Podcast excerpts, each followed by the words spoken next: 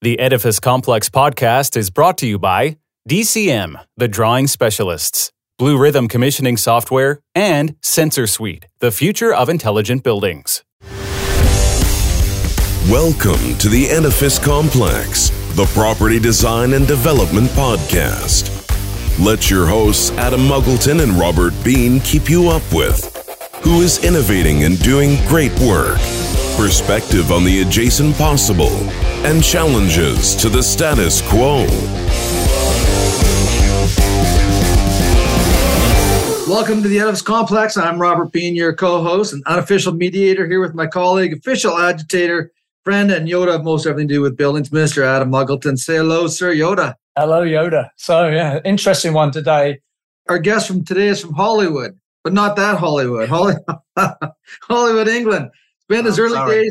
days studying law, English, math, and economics, and most recently spent some time through the London School of Economics and Political Science. But believe us, he's actually an interesting chap. So, who graduates from economics and actually has a personality, right? well, but Paul does.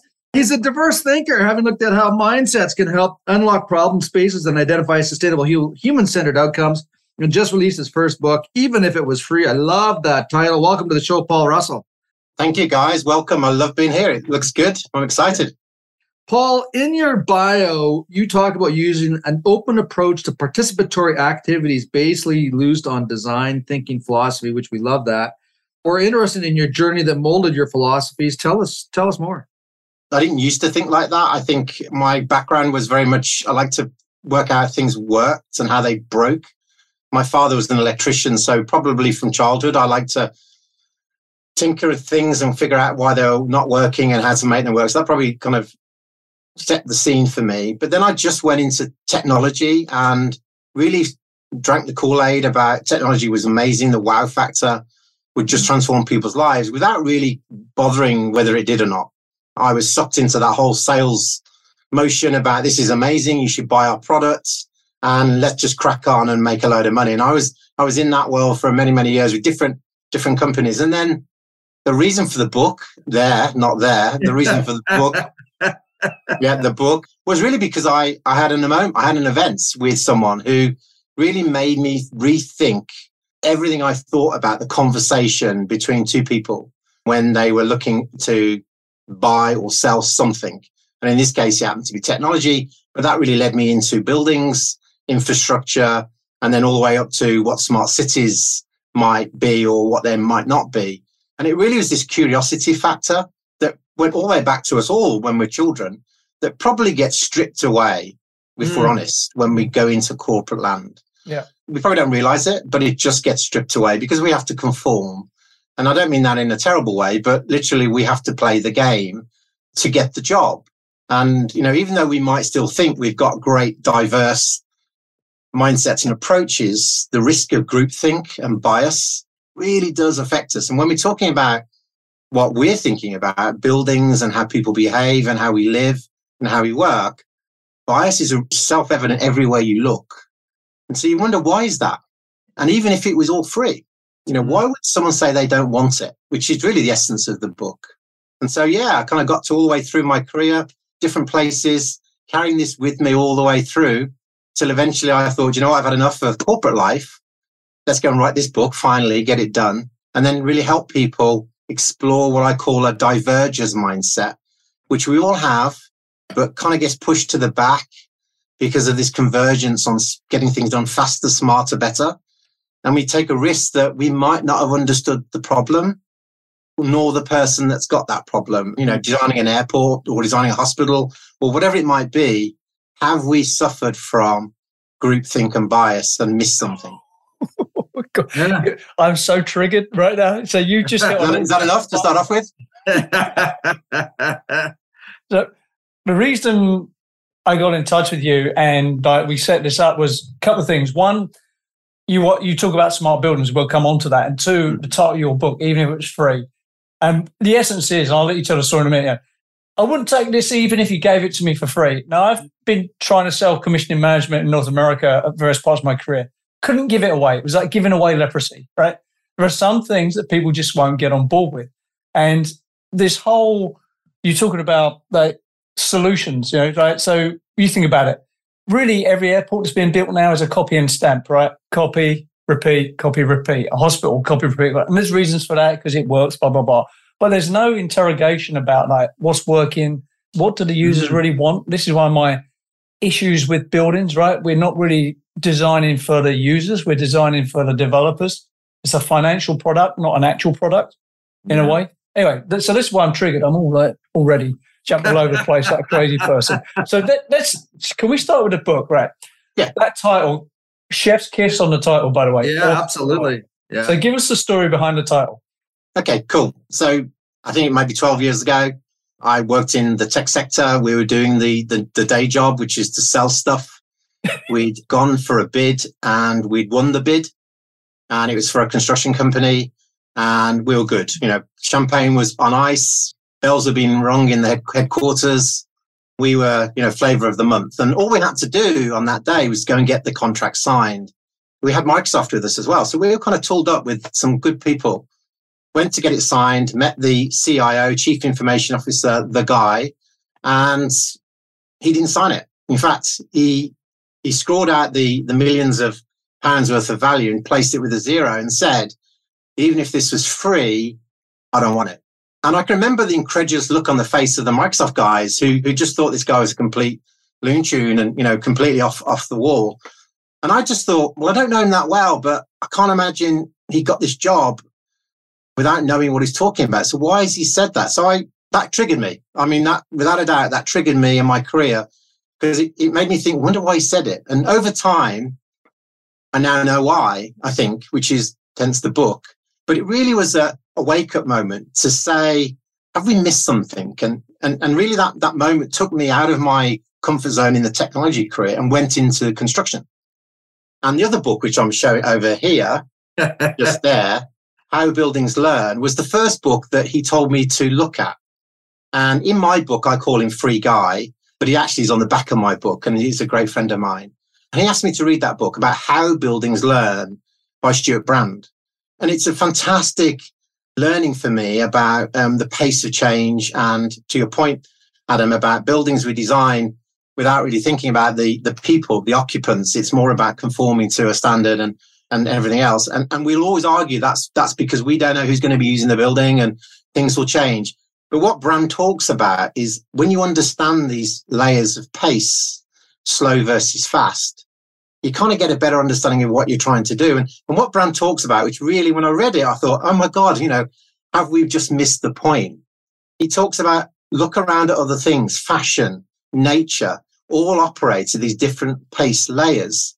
And we kind of accept it or we don't, but at least you understand it. I mean, climate change is a perfect example now about our inability to understand the layers of pace. And so what he, what Mark was saying to me was look at it when you talk about technology making a building smart because if you don't, you'll fail. And, really, that got me going. And that got me into all of the industries who purport to provide smart into, into the, into the smart, into the building world. And it's fascinating. And, and there's some great success stories, but there's also some train crashes in terms of the failure to, to understand the pace and, and it's people. You know, the only thing is how people behave and really, do we spend enough time thinking about it? Or do we just assume, well, yeah, I've flown from a few airports in my time, so I probably know how an airport's going to work. Or you know, I've been in hospital, so I probably know how that's going to operate. And actually, actually taking a bit of time to just think about have we understood the problem enough? And that's why I wrote the book. time. So this is the thing, right? There is the there is competing sort of like massive forces when you do a project. Time being one of them, right? So it's like when you're first in a project, everyone's thinking about it's all like hurry up, and then it's but it's really going on. Then all of a sudden, someone goes right. I'm committing the money, and then the time pressure just comes in like a tsunami, right? And it's like when am I, get that rent roll going, get the money going, and there's no room at that point, right, for considering process. What you're talking about here is processes and people. I worked on a, a large P3 job at Design Phase, and the design team because it was a P3 and they didn't want to screw up and they were actually on the line for how it worked, they did process models of like, how do you get a patient from this room to this room in the shortest possible time? And it actually worked, but it made meant you weren't doing a generic hospital design at that point, right? This was a CHUM in Montreal. It was really interesting watching it done. But I thought, okay, that was great on that job, but I've never seen that done since. So in the 40 years I've been working, I've seen that done once. yeah. it's true. I mean, in the book I talk about, I mean, there's a wonderful little story that which which really taught me. I suppose the essence of what I'm, I'm writing about is that everything everything that we take for granted and we love and we spend money on, I call a trilogy of temptation, which sounds quite mysterious, but really it means that you know we're, we're innovating like on a, on a pace we've never done before, and you know that that's good. You know that that's absolutely as it should be. That's a human thing that we do. That's why we innovate and donkeys don't, you know, I guess, but maybe they do, but I've, I've never spoke to a donkey. So I, I That's the know. strap line for this episode. We innovate, donkeys don't. Thank you. You have some fun with that, right? Um, so, so the first leg of the trilogy is innovation, and you know we, we thirst for that, and it's amazing. The second leg of the of the trilogy is that with this innovation we get confidence, confidence to do things we've never done before, confidence to try things we've never done before. That whole agile culture that we've kind of lived and breathed with. So that's the second leg of the trilogy, and the third and final leg is the fact that allows us to go faster. And so, because we, we believe fight or flight, so therefore we need to go faster. So the three added together creates a situation where we'll try and build things faster, smarter, better. We'll try and pump it full of more and more innovation to make sure we're more comfortable, more safe. And there's absolutely nothing wrong with that until it is. And there is something wrong with that. And that's when the other side of our human vulnerability appears. And I'll talk a lot in the book about bias and our assumption and our, arrogance towards knowing the answer and the fact that we'll solutionize things too quickly. And even when they don't work, we'll get wrapped in a sunken cost fallacy that said, well, it didn't work in that, that hospital or in that hotel, but it doesn't mean it won't work in the next one. You know, and I'm pointing towards artificial intelligence a little bit there because we passionately believe because of this trilogy that fundamentally we're right. Mm. And we being, you know, industry generally, and anybody that kind of rocks up and says, okay, that, that might be true, but can we just reframe? Gets kind of bashed down a little bit because when people say reframe, I think it's like a slow down message mm. and no one wants to slow down. You know, if, if I, if I say to you guys, look, I like your point of view, but can we just spend a few minutes immediately that's a red flag, which is this guy is going to slow us down and we can't afford to slow down. We've got to get on. And I don't know, was it Einstein that said if I had an hour to save the planet, I'd spend 59 minutes thinking about how to do it and a minute doing it?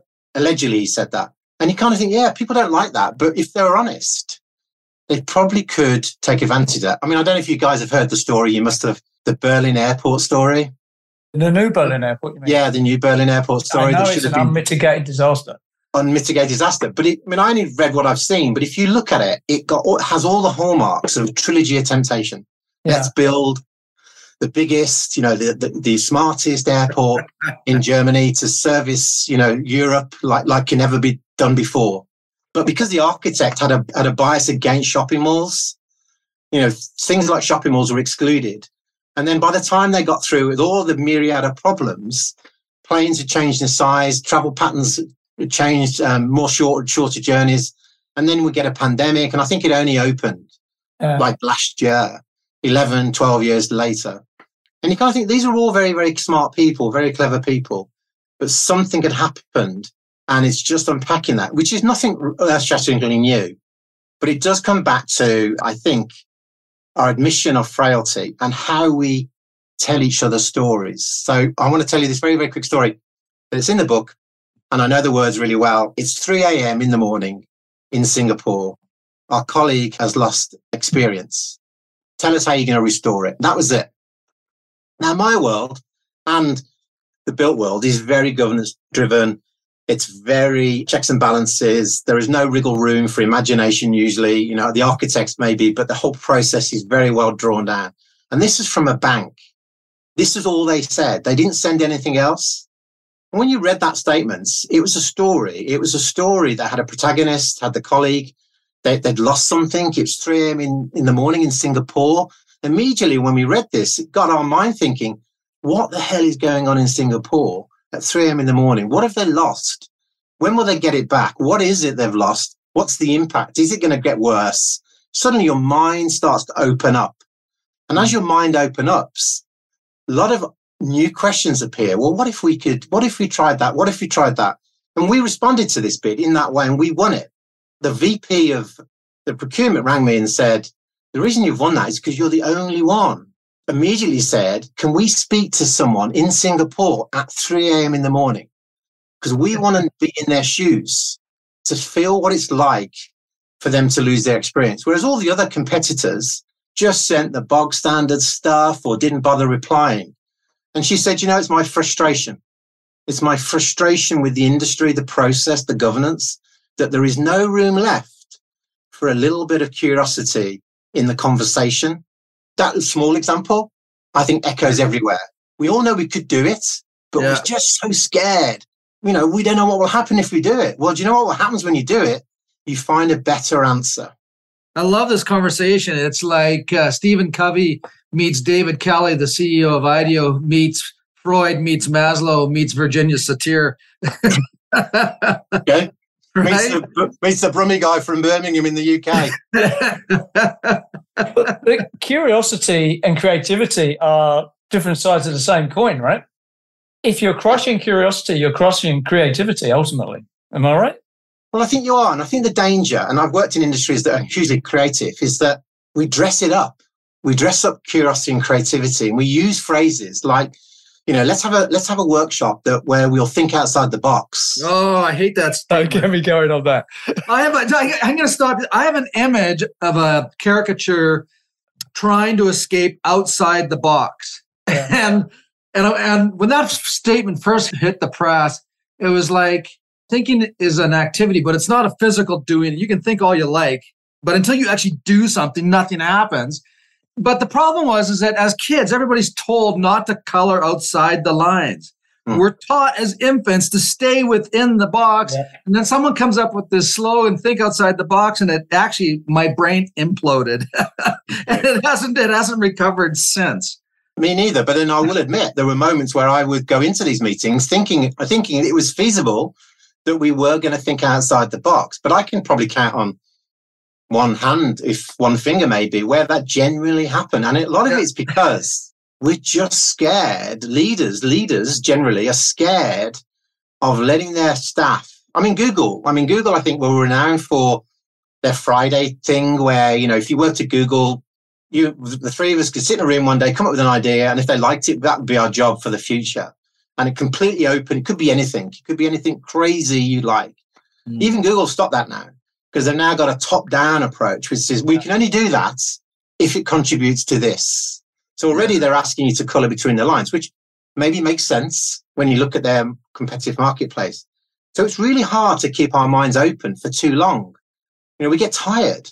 You know, we're tired. So when we go in these workshops that are innovative and creative, they're just not. And of course, and I've worked in this industry for sure, where the next problem we have is that we have these workshops and we stuff them with technology. I mean, I, I worked, at, you know, in, in Ricoh for Ricoh, where we would have smart whiteboards, smart whiteboards to make these meetings and these funky workshops even easier. It just increased the frustration and reduced the creativity even more because people spent most of their time trying to figure out how to use these products and the creativity just sucked out of the room. so I think we've tried and tried and tried to make things smarter and smarter and smarter and increasingly fail. Not because we're not trying the right thing, but because the trilogy of temptation mm. gets us. And we need a more, more people to say, I just think we could still think outside the box, but let's just not call it that. Because as soon as you call it that, the pressure's on to come up with ideas. And you know, the job is just to come up with ideas full of post-it notes on the wall. And we think we've done it. When we've done that exercise, the truth is we all know that's not that's not the exam question. The exam uh, question is to come up with a really good idea that's sustainable. Uh, yeah. I sometimes think those design workshops are just virtue signaling so that you can get that image of all the post-it notes on the wall mm. and it's like ticking a box done that area. But every design charrette and workshop I've been to, it goes like this. We all get in, everyone shakes hands, we have a coffee and a donut. We all have this group hug. We violently agree with each other for a day. And then because it's every decision's based on first cost, we still go out and do what we did in the last job. It's a total and utter waste of a day, in my opinion. But you wonder, like, you, I, I mean, I'm with you, but but I'm also thinking, well, there, there must there must be some better ways, and I think a lot of it is because we just need to probably dust down our cognitive skill sets. For example, I think we, I think I maybe talked about this when I spoke to you before, Adam, about when was the last time we had a good idea? So, you know, I've done some sessions recently with teams, leadership teams, where we've run a good ideas audit, which uh, is, sounds really posh, but all it is is just to say to people, to take a minute, take a five minute break, go off in your corner. You're the you're the chief marketing officer, or you're the chief sales officer, or chief head of engineering. Go in your own domain because that's your area of expertise, and think back the last twelve months, and think back the last time you had a good idea, and then come back to the room. Soul crushing, and it is soul crushing. It's soul crushing because they can't do it. When you then reframe it and say, "Okay, look, okay, let's let's just part that. We'll get to that." You know, you're struggling to find that, no problem now go and do it instead. Think about bad ideas. And there's a flood of bad ideas. Uh, so you think, oh, this is really interesting. You know, they, they're, they're eager to tell you the bad ideas, but they're struggling to come up with the good ideas. So you, why is that happening in your business? Because this workshop that we're about to start is about innovating for the future. We're not going to have a successful workshop because you can't think of what a good idea looks like. And when you finally get them and you reframe and reframe, you then start to find out how they have good ideas. And then you kind of set the frame for your workshop because then you've got the who are the barriers, who are the blockers, things like that. And you've got an open, honest opportunity. And every time I've done it, it's always revealed something that everybody would have said at the start. No, no, it's we, are so innovative. Our ideas are amazing. You know, we we we just want an acceleration. We just want more of the same. But if they're really honest, they struggle to find out what they were like. Yeah. There's a lot of uh, narcissists and psychopaths in our business, unfortunately. And all of them get up in the morning, look in the mirror, and go, Your ideas are just the best, Adam. You're awesome, you know. And yeah. that's how they start their day, most of them. I know I do. you know, it's, it's, it's hard. interesting. To, you know, the whole smart thing, smart building thing, we know we yeah. we find that, and again, groupthink is a, is, a, is a killer, is that finding the person who's going to give you the, the answer to a question you hadn't thought to ask is probably your magic source. And I told you the example, I think, of the the building in London. Yeah, repeat um, that story. That was a great story, actually. Yeah, and I was at IBM at the time, and we had artificial intelligence. So, so we had, you know, we had a right to talk about smart cities, smart buildings. IBM were one of the first tech companies to talk about smart cities way back when. So yeah. IBM were entitled to a seat at the table, which I, in again, the way I even say that sounds crazy, but they, they were entitled to a seat at the table. And so this table was full of the architects, the M&E people, all of, all of the project teams involved in this building, which is probably at the time, probably still is the tallest commercial block in, in London. And no, no, because that's the restaurants, hotels as well. This was pure, pure commercial, okay. 67, 68 floors. Anyway, so the, the workshop was, was ostensibly to talk about tech and there was an app and there was a smart building app and we can all probably work out what that would do organize your dry cleaning, you know, book your gym membership, tell you what's on the menu. And the meeting was going fine. And they were looking at wireframes of the app, and it was all very much business as usual. It's all been done before, no creativity, really. And everyone was the same age. They were all white male, all white male in the room talking about this wonderful app.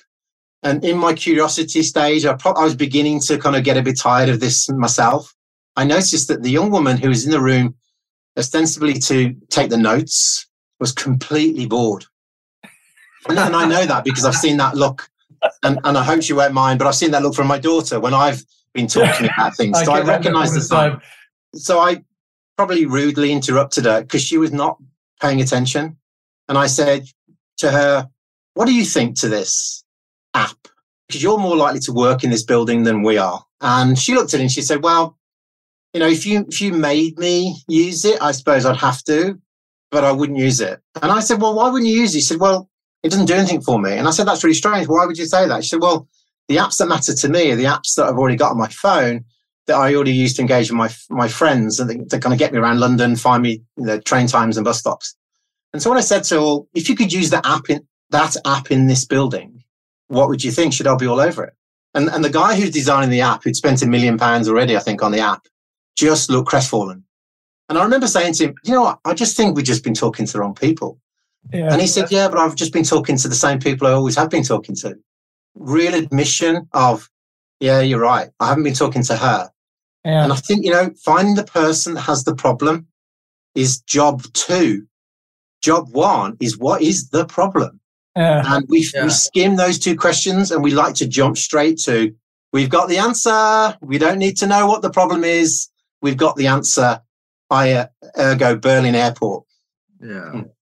Biases are strong and applies not only to, you know, the building industry, but you know, it, it applies to other like companies, but also applies to industries. And I, one particular industry that I'm that I participate in, has probably spent annually close to probably six million dollars a year on trade shows.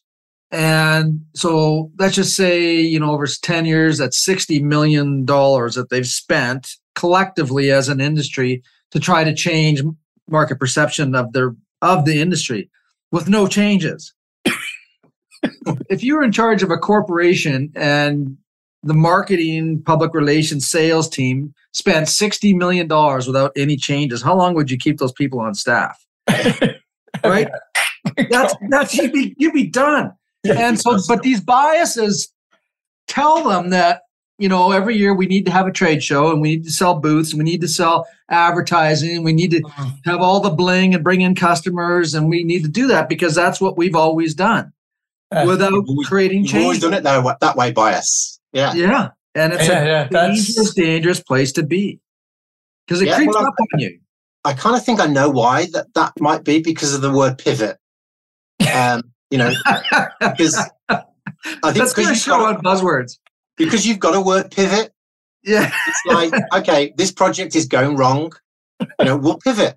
And it's just the, the sheer, w- the kind of, as soon as someone hears the word pivot, it's like, oh, we're okay now then. We're, we're going to save face. We'll save money. We'll succeed because we've pivoted. And, you know, and every time that we used to do it in, in my industry, in the tech industry, you would just say, oh, we pivoted. And you think, you know, well, well, okay, that, that makes sense on an email or a, or a broadcast, but what does that really, really mean? And I've kind of come to the conclusion that it's just a, a it's a catchphrase, like think outside the box, this, these kind of words that we use because it's signaling to the other person in this conversation. And it's signaling, and it's a successful signal most of the time because we know we're waiting for those type of words to give us comfort and assurance that, hey guys, this project's going wrong, but we're pivoting now, so we're okay. And it's that kind of safety signal, I think, that we look for. And I, I just often wonder, it's just laziness of our brains, not, not of the human being, of our brains to say, do you know what? I've got so much going on.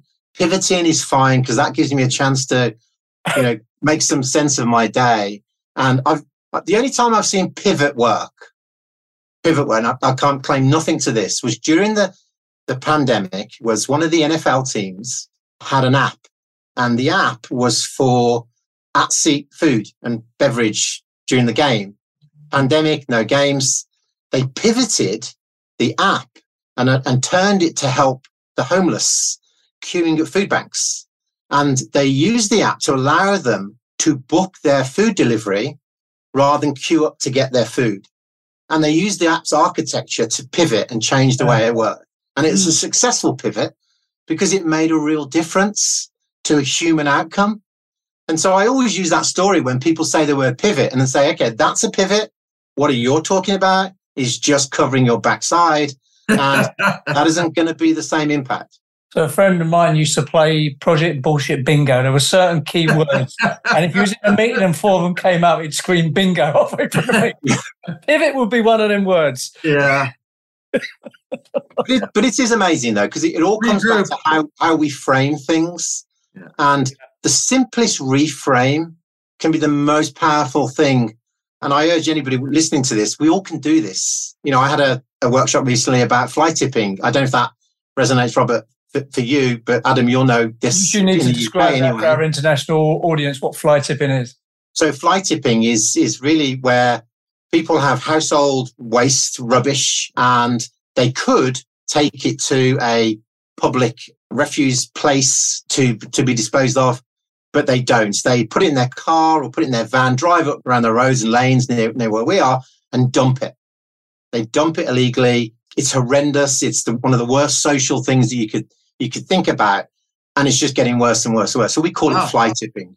And you know, we ran this kind of workshop where we asked people to reframe why is that happening? What should we do? And we had the spectrum. We had some people going, we need more cameras, we need more surveillance. You know, let's catch them, let's arrest them, let's put them in jail. And then we had to the other side, we had people going, well, who who is the problem in this situation? Is it the person dumping the stuff? Is it the council, the local authority?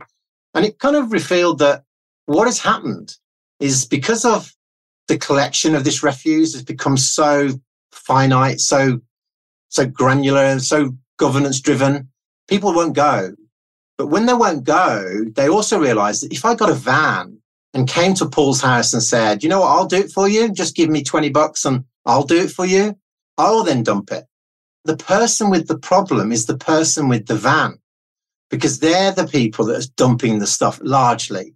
Yeah. So what if we could make their lives easier? And Toyota nailed this years and years ago in the car industry when they reframed one of their problem statements and said, how can we make your jobs easier?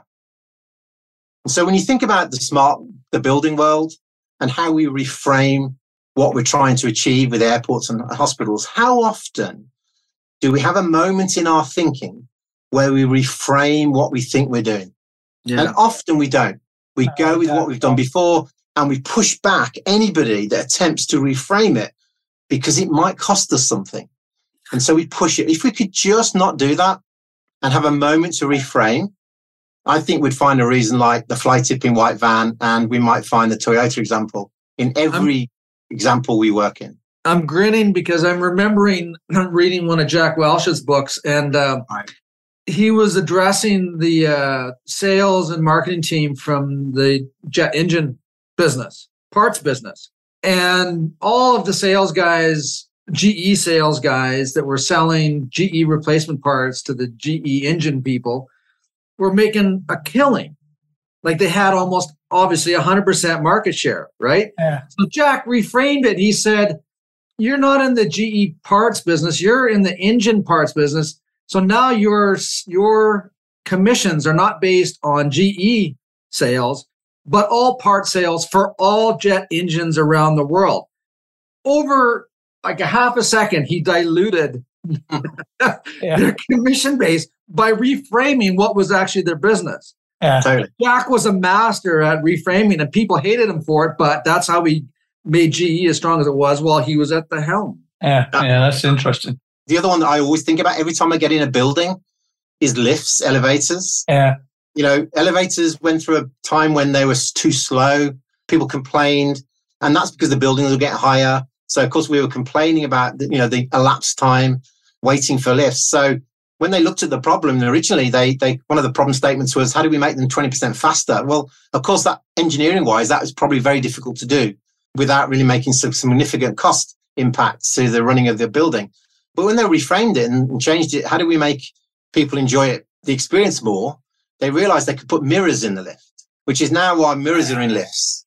And that's because people can look at themselves, they can check their hair, they don't feel threatened, they don't worry about the lift falling down because they're they're preoccupied with what they can see.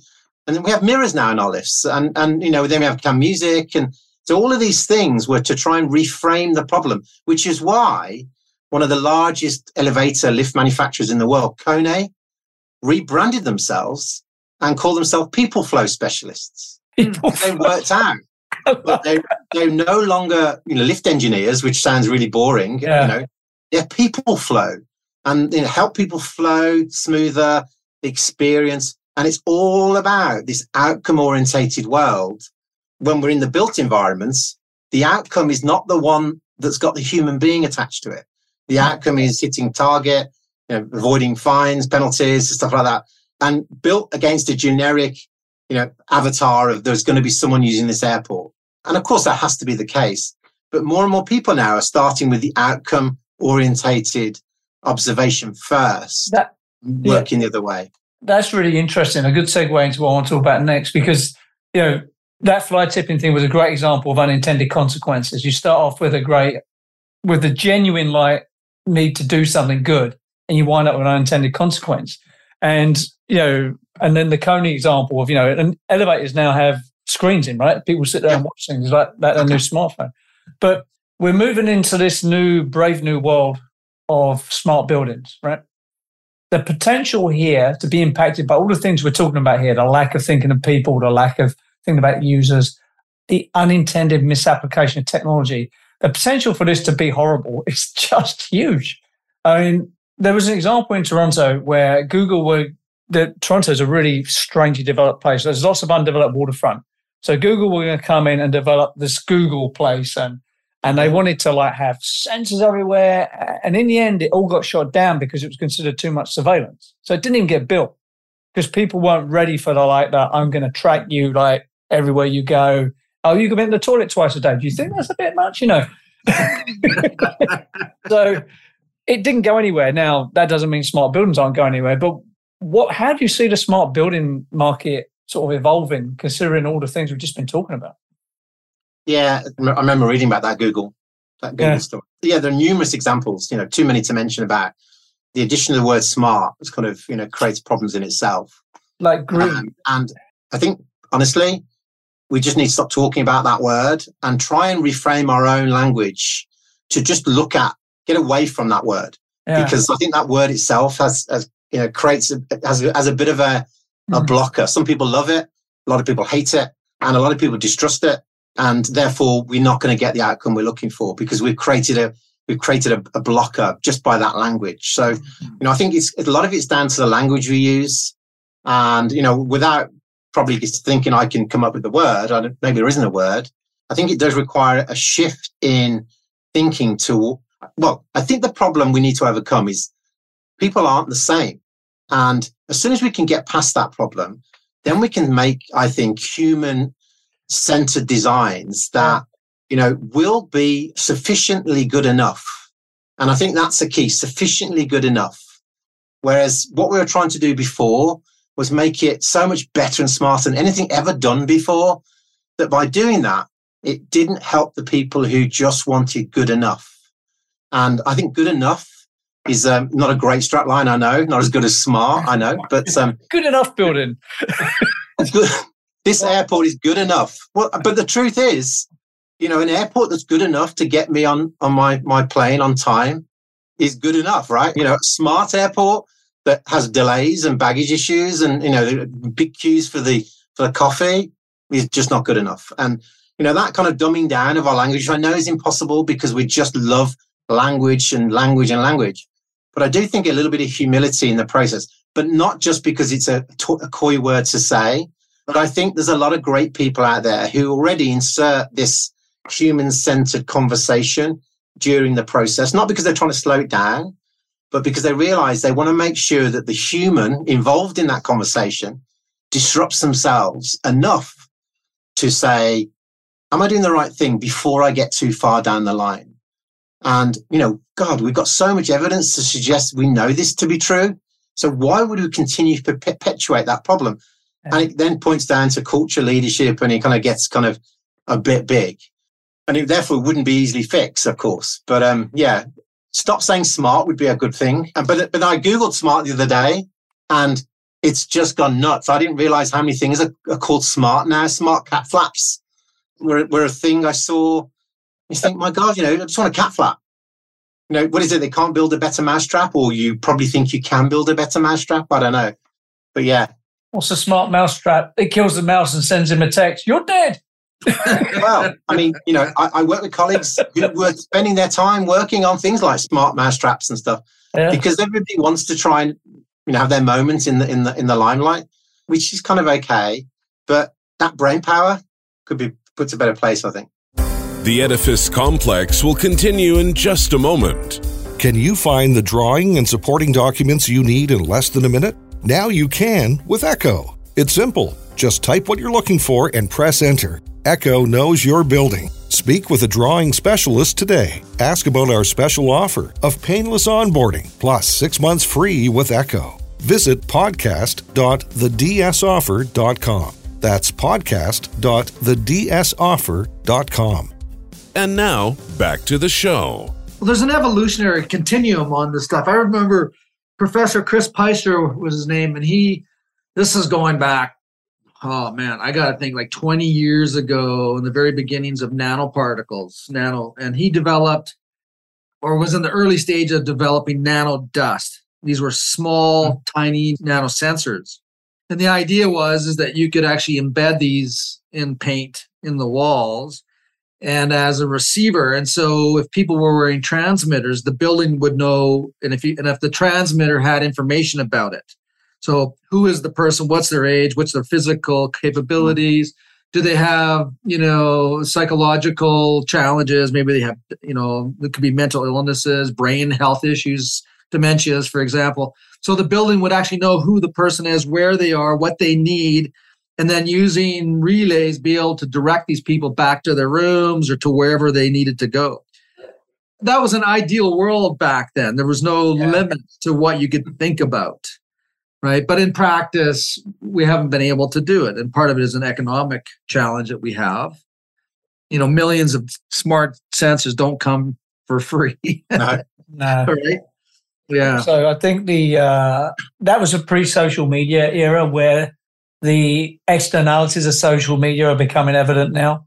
And that eventually would fold into the smart building equation, right? Mm. So, you know, there's, there's a thin line between a building that is to use technology advanced enough to be awesome. There's a thin line between that and being completely creepy and being a surveillance prison, right? Mm. That line is way too thin. Yeah, and it goes back to the story you told earlier about that young lady in your meeting, right? Mm. She was looking for a value add, right? And nothing more, right? She didn't need to know X, Y, and Z. She just wanted this, this, and this, and boom. So the way that this thing actually has to evolve is it has to focus on her, not what absolutely the developer thinks they want or what the government think they want, right? And that's going to be the battlefield, I think, in the future. This line between surveillance and value add is going to go backwards and forwards. Yeah, but it's interesting. I was I was on a thing yesterday about digital poverty. I'm, I'm yeah. an ambassador on this uh, thing yesterday, and we we were talking about you know you know you know if we have millions of people who are deemed to be you know digitally excluded, you know how can we do that? And there's a lot of you know people thinking and talking about well you know it's laptops, tablets. Let's get a supply chain. Let's distribute.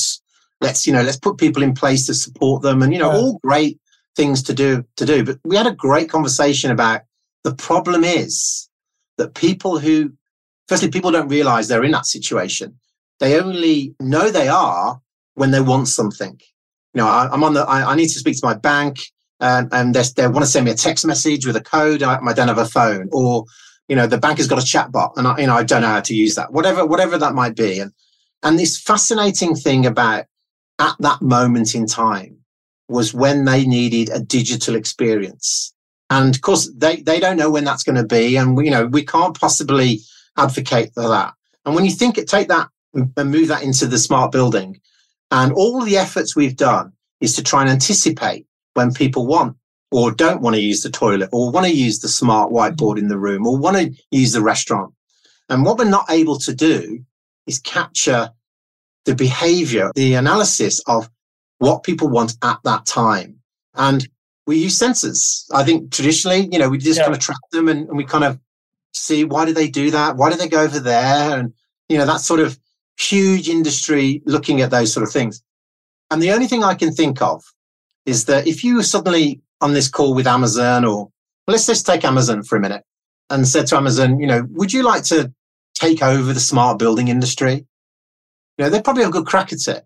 And because the one thing that they they understand is people's behavior. They because they can influence that behavior, rightly or wrongly they can influence behavior. So they have a mindset about behavior. The majority of the other people who are providing the tech don't.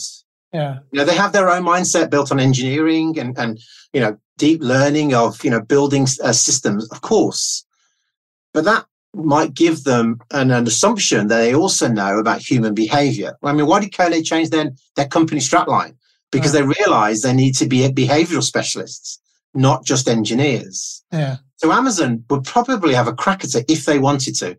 And you know what? They probably could because the one thing they, they do know is at that moment in time, someone wants to do something, yeah. order something, get it delivered. And that's really all the building is doing. I need to queue for something. I need to go somewhere. You know, that's what we do in buildings. So I think there's a lot of it to be done. Now, if that's smart, brilliant. Let's let's vote for that. All right. And I don't see a lot of that. I see some great attempts, but they can't scale. I mean, what is the building? I know the architect now, I can't remember his name, who did the building in Amsterdam, the Edge. Right. Yeah. Smartest building on the planet. Yeah. You know, 50,000 sensors, amazing, amazing, amazing apps for everything. But but how many of those do they build? And also, I worked in, I worked for a time with facilities yeah. management companies, and they were looking after twenty five thousand buildings. And the strapline was, we're going to transition twenty five thousand buildings to be smart. Well, when I left that kind of scenario, I think they've probably done well, if any at all. Yeah. If they've done less than four, I'd be amazed. And I say that only because they've been flooded with technology. I wouldn't say they were smart. So it's scale as well. How do you get scale? Because we're talking about affordable homes, we're talking about social living, we're talking about you know construction and and driving you know well-being for people on a scale that we've probably never seen before, where we will use automated process, offsite build, artificial intelligence, 3D print, all those amazing innovations. But when we're doing it, how do we also make sure that the outcome is whatever that word smart is? And I think we've got a long, long way to go there. I think yeah, on scale, it can only ever be Amazon, Google, Microsoft, maybe Apple, right? They're the only firms at the moment with the scale and the reach to do something like this. Well, I think, but, I think, and I think the smartphone is the is the. I'm not going to say pivot. I think smartphone is the thing yeah. because it's the thing we, we're closest to, which is back to the young woman. Yeah, the young woman was looking at that smart building purely through the lens of her smartphone, not yeah. through the lens of an app that she would have yeah. to download and use because she was told to. But she was looking through the lens of a smartphone that kind of ran her life.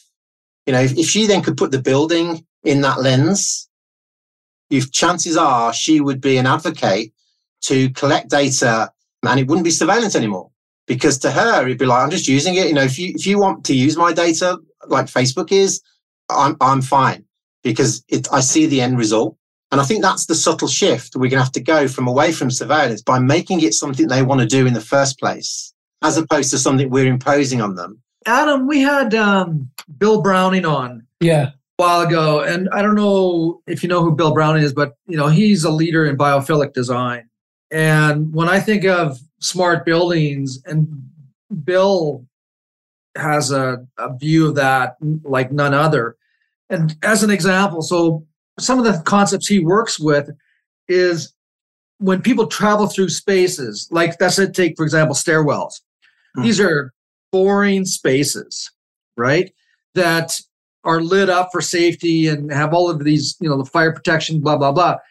But people use them. And so for him, these are spaces that we could draw people into and then become spaces for socializing. So they would put these digital boards on the landings so when people went to use the stair, as soon as they opened up the door, the lights would come on, the screens would show trees and waterfalls. Like you can imagine a large screen and a, and a large stairwell, these beautiful images, and people would collect there. And all of a sudden, now the staircases that at, at one point were never used became places for ideas. People would meet in the hallways and they would spend time and talk.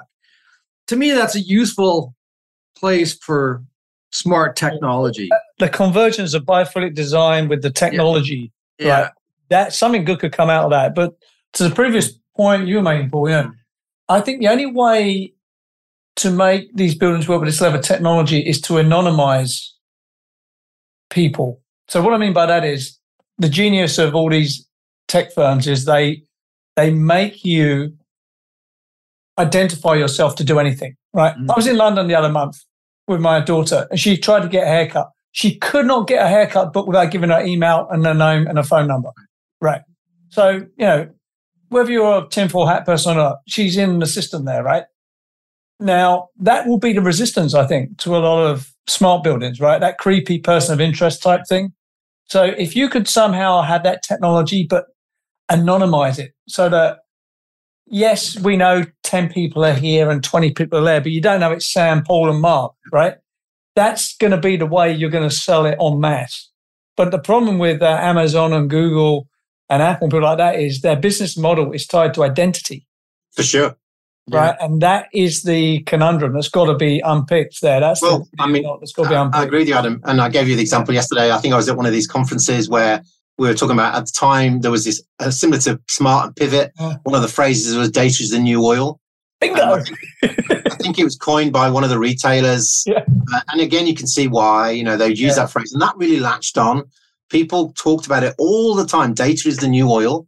And which is quite strange because it seems we're trying to reduce the consumption uh, Yeah. of oil, that, you know, but uh, data's going the other way.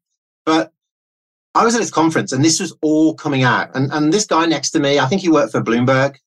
And, you know, we're talking about smart buildings and. IoT and big data and algorithms and machine learning and deep learning. And he said to me, what's the problem? You know, what, what, what's, what are you guys worried about? What's going on? What's this problem about data? And I said to him, you know, off, off, offline, I said, well, one of the problems is, is ownership. The supply chain is so disparate. You know, the, the life cycle is, is involved, this, this contracts, you know, all that kind of governance. And therefore no one wants to own it. Therefore no one wants to trust it. No one, blah, blah, blah, blah, blah. And carried on and on. And he said, you know what? How much data would you sell this? You know, what would you sell this data to me for?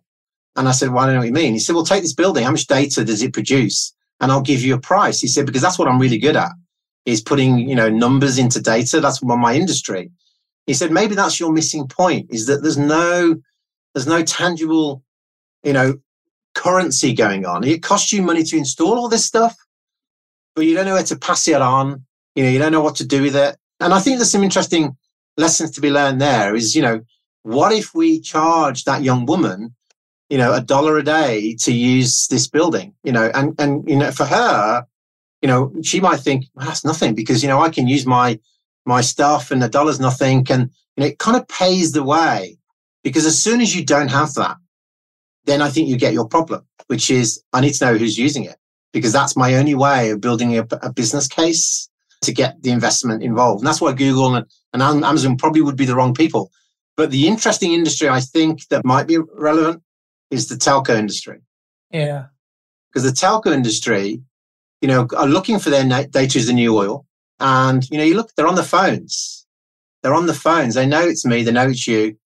Do they care that I'm using it to book a meeting room? Probably not. Do they care that I'm using it to get my lunch? Probably not. They, they care that I'm using it only. And what they are are masters, masters of monetizing data.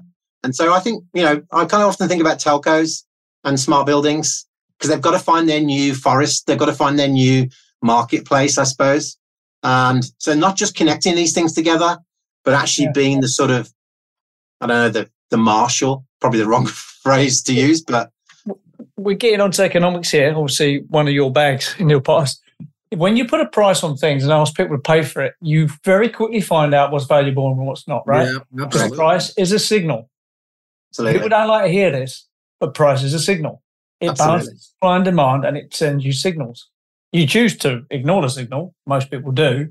But you know, if take the edge in Amsterdam, right? I'd love to do like a post facto analysis on that and see what worked and didn't work. You know, because I bet you half the stuff they put in just is merry there's nothing's going on with it, right? But some of it will be working. The question for me is what is the stuff that's really working and what do you do with that, right? I'd love to know that. Someone, someone, please do that and send me your data, please. I, I, me too. I, me too. I mean, I, I, I can remember going to a similar building where there was one department that you didn't have to use the, the app or the screens to book meeting rooms. Yeah. And they were using post-it notes. And literally, you know, you, you just put on the note, I want the room from nine till 10. And Yeah. Robert would put his note and it's like they're watching this. And I said, why are you guys different? Why are you guys not using all this stuff? Yeah. And they said, this, this works. Yeah, exactly. this going back to this good enough scenario. yeah, And what it really came down to was mm. trust. Nobody would move the post-it notes. Yeah. Whereas the digital version, you know, just was fraught with, you know, like snags and, you know, you know, real challenges. So they hadn't ironed out those challenges. With the post-it note version, trust was implicit just by the fact that if I put a post-it note on the wall that says Paul nine to 10, no one would dare remove it. Yeah. Whereas if I went in and put it in the calendar, somebody would kind of you know, knock on the door and try and circumvent me and tell me, Paul, could you move your meeting? But it was almost the fact that I'd put the post-it note, they trusted me and I trusted them. We weren't going to have a row. And I thought, when I when I walked around the rest of the building, I thought, oh my God, we're going the wrong way. We're stuffing more stuff in when really we just need more bloody post-it notes. One of the issues with social media, right? The reason someone wouldn't take your post-it note off because if they got caught doing that, the shame, Absolutely. right? Whereas if you're online and no one can see who's rubbed off that meeting, bad behavior doesn't get punished, right? Absolutely. You Absolutely. try to do that in a gym where you know you got a row of bikes or Yeah. treadmills, and there's a there's a board there, a whiteboard, right? You know, bike one time in, Right. time out, right? And there's like 20 bikes, right? If anybody ever got erasing someone's name, tried to, you know, prioritize their time before the other guy, the gym just explodes. Like Game that's over. just an ass hat move. Yeah. Yeah. And everybody will let you know that. Yeah. So a downside of digital is bad behavior is not called out, right? No. Right. One of my old friends Really? used to say the problem out of it is no one's punched in the face enough, right? When you get when you get young, passionate people screaming at people who are eating their dinner, they're doing that safe in the knowledge that that old person's going to get up and smack them in the face, right? They would never go out and do that to a skinhead who's sitting there eating his burger. No. Very true. They're Very bullies, right? Very but true. they do it knowing they're not going to get a consequence for their bad behavior. So again, this is all all these social engineering problems have to be ironed out for the smart building to work, right? So it's not a technology problem; it's a social ecology problem. It's a building and engineering problem. It's a people problem. It's a technology problem. All these things have to be mushed into an equation and resolved, right? And that's why they are bloody difficult to do. They sound great, but and everyone goes, "Of course, I want that." But wow, to pull that off is hard as hell. I would just come back always to you know the framing. How might we make this building smart? You know, let, let's if you made that your first question, Yeah. Because you know the alternative is how do we make this building not smart? You know, the, the opposite to that. When you go through that that process, you start to wheedle down towards your answer because you get through to who are we looking at? Who's the person? And then you get to the next question down, which is what if we tried something? You know, that group of people, you know, you know, they wanted a, you know, how do we make our workplace efficient? Maybe, you know, maybe they didn't say smart. Who are the people involved in it? Us. What if we just use post-it notes? Now, you know, and, and the wow is the fact that they don't have rows. They get on as a team. Yeah. They trust each other. And so what works is all of that. Now, Mm. how often when you take those five kind of step questions in a smart building context, do you get past the question, what works? Because rarely things don't work. Yeah, it's got wow, no unquestionable wow, you know, staggeringly so. But as we saw during the pandemic, most technologies just couldn't pivot to accommodate people who've changed their their space. And we got found out in lots of cases. Yeah, that's when you find out what works and don't work. That, that's the cold analysis, right? What's being used and what's not being used, right? Very simple. I Yeah. love them things where you see these uh, aerial views of a town, and then there's this green path, and then you can see the shortcut people are Yeah. taking through it, right? Yeah. That tells you that design looked great on paper, but in reality, people just went, "No, that's not working for me," and just cut across, right? When you turn your mobile phone from Yeah. portrait to landscape, Yeah, you know, things change in, in direction. And how often when you do that? I mean, who was it? Someone told me a story about people flow. They were doing some analysis of people Yeah. flow in a, in a new railway station they're building. And they were trying to work out, in trying to work out whether they could get people through the station at sufficient levels that were safe, but also to justify the train timetable.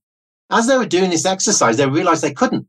And the reason they couldn't was that the surrounding streets in the city and the way the traffic flowed and the way the bus timetables worked and everything else, they could not get people into the train station at the right level to justify. So they were going to, before they even start, Mm. trains were most likely to run under occupied. wow, And you think, oh my God, you know, those trains are where you make your money. yeah. You know, so and you think, wow, you know, and now they're they're looking to fix something. But these things could have been thought about. You know, you know, what is the problem we're trying to change, and Yeah, who are the people affected the the most? question, right? It's the Where's person trying to get the bus. They're the person. You know, what what are you doing about them? Okay, listen, we're coming up on towards the end. We tend to just ask one quick fire question each. Okay. You want to go first, Robert, or shall I? Go ahead. Yeah. Okay, so my question is what should we be talking about that we're not talking about now in terms of smart buildings? What do you think is the uh, like the, the thing we've got to really focus on? I think it's probably just human behavior. Yeah, It's, it's, it's using our, our our undated knowledge of human behavior. And really, really bringing that much, much closer as a skill set for people in the in the industry, and to get them to realize that maybe they they do need some help. And yeah, I would say definitely behavior. I don't think it's got anything to do with technology. I think that's further down the line. And it's human behavior against the confines of the governance and process and compliance that everyone has to operate in. But yeah, I would definitely say more behavioral scientists or more um, anthropology um, involvement in the process. They're there, they're around. It's just getting that understanding to bring them into an industry that's traditionally either think they know or don't believe they need to. Yeah. So, Paul, my question is let's just say you took a thousand design professionals, architects, engineers, interior designers, property developers. They were forced to attend a program you were putting on, which was on human behavior, and you had to invite a human scientist, a behavioral scientist, a social scientist in as your guest speaker. Who would you pick and why? Probably either Tricia Wang, who did some work with Nokia because of what she did around human behavior around mobile phones, and probably someone you may not have heard of, but someone called Susie Lu, who works for Netflix, who again used this human behavior research to understand why people used or didn't use, in her case, the humble receipt, because she looked at the humble receipt, that horrible piece of paper we have to keep, and looked at how can we make that more interesting? And of course, she works for Netflix. So how they visualize data is everything Netflix do, right? Because that's that's what they do. But the fact they recruit people like her and Tricia Wang in the Nokia story, I think are examples of industries are trying to wrestle away from their own people sometimes and actually encouraging more diverse thought in areas that got nothing to do with their prime focus. But when they look outside and bring this learning in, it opens up doors. So probably those two. But if you're talking about someone famous in the UK, it would be Dr. Hannah Fry, who's quite a well-known mathematician, who's a storyteller, I think, in the best way. And she tells stories through data. And I think also storytelling, you can sell anything if you've got a good story. You could probably Yeah. sell a smart building if you've got a good story. Tom Peters again. This is Yeah. again, going back a long, long time ago. Tom is Tom is one of those legends who has always been ahead of himself. But he talked about, and this is this is probably easily 25, 30 years ago, and his he was on about stories. Your story is everything. Yep. He said in the future, your story will tell your journey, and being able to tell that story will, is huge. And I've always held on to that. And when I think about people that have good stories, and there's, you know, whether it's success stories, and I think about companies, for example, in Europe, and one that comes to mind only because I have an intimate relationship with, had in the past was Danfoss. And Mads Clausen was the founder of Danfoss. But the family during World War II, they were from Denmark. But Denmark, was, of course, was occupied by Germany during that time. And the family had a farm, and the family, as to, to the best of their abilities, you know, kept safe those Jewish farmers that they could as employees so that they weren't touched by the German military. And then, of course, this went on when Mads grew up as a young boy, playing around with his brain and materials and developed, I think it was a compressor or something. But anyways, he was up in his bedroom and the thing that he built became so heavy that it actually collapsed and the, this device fell onto the dining room table below. You know, and it's the story of the company. I mean, the products are one thing, but it's the story of the company that always, for me, attracted my intellect to its history and and its roots. And yeah, you're right. The story is everything. Origin story, right? It matters. You remembered that. Yeah. Well, I mean, ju- just to very quickly, there's the whole thing about story thinking. Yeah. So we talk about storytelling, and you know, companies have chief storytellers. You know, IBM have them, Microsoft have Yeah. them. So have people dedicated to that.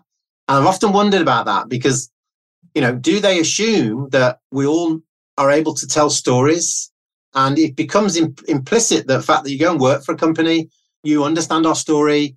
We don't need to train you. You understand it. So mm-hmm. go out and tell the story. And truthfully, we're just not that great. You know, we, will we'll bombard people with evidence, case studies, and you know all sorts of things. Yeah. But that genuine, from the heart storytelling, and the thing that probably is part of this whole behavioral thing is story thinking. Mm. And so, a story thinker is someone who thinks about the audience, thinks about how they're going to receive the story, puts themselves in their shoes, and then realizes when they've done that, they don't need a hundred pages of PowerPoint slides. They don't need a, you know, an hour and a half YouTube video. They need something else. And they reframe to suit the audience. Yeah. And we just don't do that well. And so consequently, we just confuse the hell out of people, but they won't tell us because they don't know they're confused. They Right. believe you because you're from Google or somewhere, Mm. and it just kind of spirals. So yeah, story thinking is a is probably an art that we should all develop more. Yeah. You know, I like that. I love that. So let's uh, let's wrap that up there. Listen, we will put out to everyone in the show notes all your connection points and Sure. links to your book. But thank you for coming on. That was a really interesting conversation. I'm super excited about the future of buildings and worried all at the same time. And it, Yeah. I think we covered all that here. And you know, your book is uh, is really interesting. So thank you for doing that as well. Yeah. thank you guys for giving me the opportunity. I really enjoyed that chat. It's nice. The Edifice Complex will continue in just a moment. Are you struggling with paperwork, spreadsheet overload, and project management? Then BlueRithm is the solution to help you. Streamline your commissioning and project management process. Go paperless, increase efficiency, and save money. BlueRithm is commissioning and project management software by practitioners for practitioners, adapting to your workflows and processes, and doing things your way. BlueRithm provides painless and fast onboarding by bringing your existing workflows, forms, checklists, and issues logs into BlueRithm for you. You can use their pre built templates to customize your commissioning workflows. And BlueRithm can fully handle the transition from your current software platform. BlueRithm is secure, scalable, and reliable, backed by amazing support, and accessible 24 7 on any Windows, iOS, or Android device. Why are you still using paper and hard to control spreadsheets? Start your free BlueRithm account today at bluerithm.com. Are we there yet? Yes, we are. The future promised real time monitoring and control of our buildings, and now that is a reality with Sensor Suite. The only question you need to ask yourself is how much energy and water is my building wasting each year? Sensor Suite will do the rest. With Sensor Suite solutions, any existing building and equipment can be retrofitted with smart sensors and controls that generate an industry leading high resolution data feed, unlocking a level of operational optimization and visibility across your entire building portfolio. This allows analysis and targeted interventions that turn old analog buildings into intelligent, energy efficient grid resources, allowing monitoring and control at your fingertips through Apple, Android, and Windows devices. Make a difference to the environment and start saving money today. Go to sensorsuite.com or call toll free 1 855 773 6767. And now, back to the show. a lot of our guests have been sort of property development architects, engineers, that type of, and we haven't really had sort of someone looking at the social aspects, you know, the human Mm. development side of it. I mean, Bill Browning was close to that, and some other individuals. What I like about Paul is he's he's a really diverse thinker Yes. you know and he he gets the psychology he gets the human factor design he understands the the trajectory if you will of Yeah. technology like he has a grasp on it and he made some really good comments and i love the talk about layers of pace Yes. That is so true i mean i was when he said that layers of pace i went everything from ants to you know bullet trains Yeah. to the movement of money, you know, across the world, like hitting a button, and all of a sudden you've Yeah. transferred billions of dollars in a second.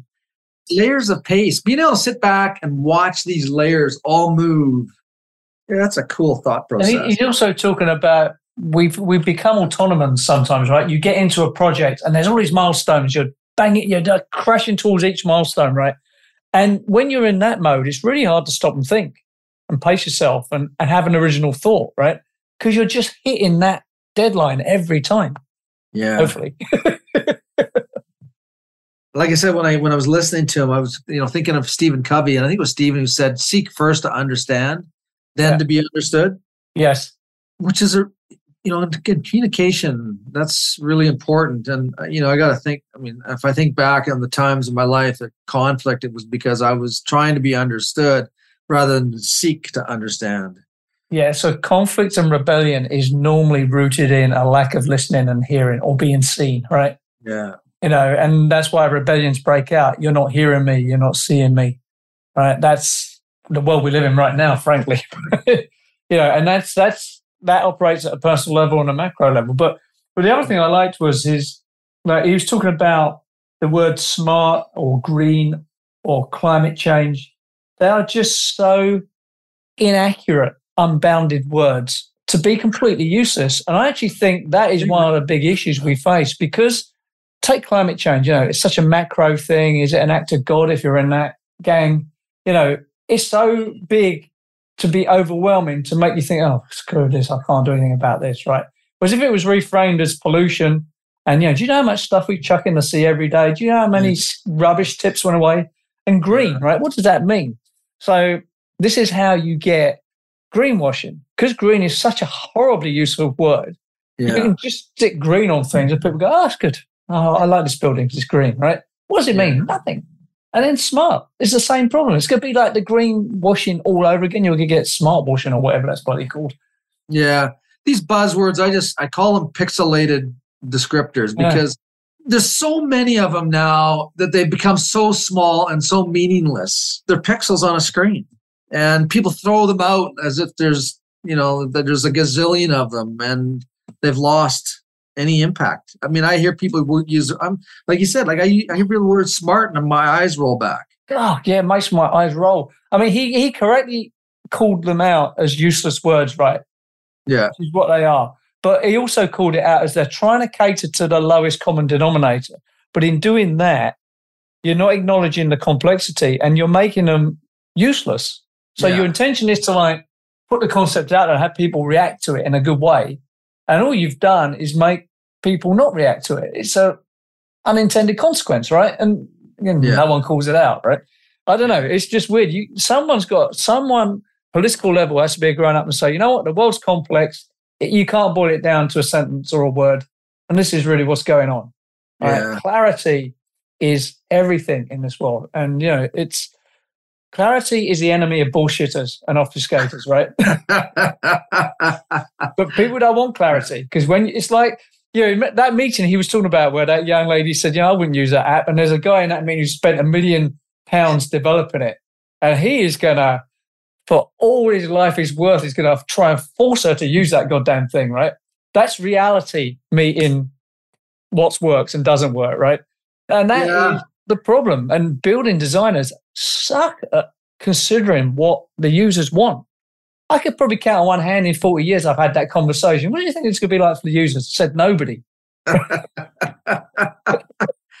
you know, if it, if we take it down every once in a while in the right crowd, if we're in a restaurant, I'll quiz the service staff. Uh, And it depends on who's with me at the dinner table. But let's just take, for example, if it's a bunch of manufacturers of boilers or heat pumps or whatever, right? And we'll ask, and typically it's a woman, but not always, but typically it's a woman. And we'll ask her, you know, about her world. You know, do you rent a home? Do you live, do you buy your own home? Do you in a condo, whatever? And if they happen to live in a house, and, and, and it works really well if they've lived there a long time, and I'll say, well, what do you have in your house, a boiler or a furnace? And she'll say, well, we have a, a boiler, just as an example, right? And how long have you had that boiler? Oh, 20, 25 years. And do you know the name of that boiler? Haven't got a clue. No. Haven't got a clue. So then I said, well, have you ever lived on a farm? Never. But you know about tractors? Yeah. Well, what's the most famous tractor brand that you know of? John Deere. No heartbeat, nothing. They could get the name of the Mm. tractor. They don't live on a farm. They never worked on a farm. They don't know anything about farming, but you can ask them about a brand name of a tractor. Boom, John Deere. Yeah. But they've been living with the boiler for 20, 25 years and they don't even know what's in their basement. That's a failure of marketing, right? And storytelling. It is, right? Yeah. So this whole, you know, the whole thing, Stephen Covey, seek to understand, understanding who your client is, people that are in the building, like what do they need? And are you imposing your own biases? We talked about biases in the interview. You know, are your biases actually getting in the way of your success? Yeah. You know? They are, absolutely. Yeah. And it's really hard to break out your comfort zone, right? We all want to live in that comfort zone.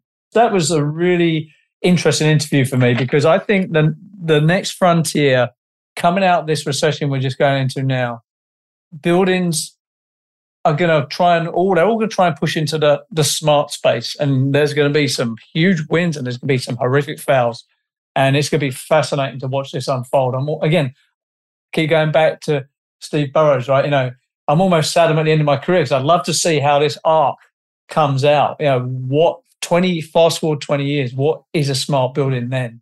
Does it work? Someone's going to crack that nut, I guess, right? I'd love to know what that looks like. Yeah.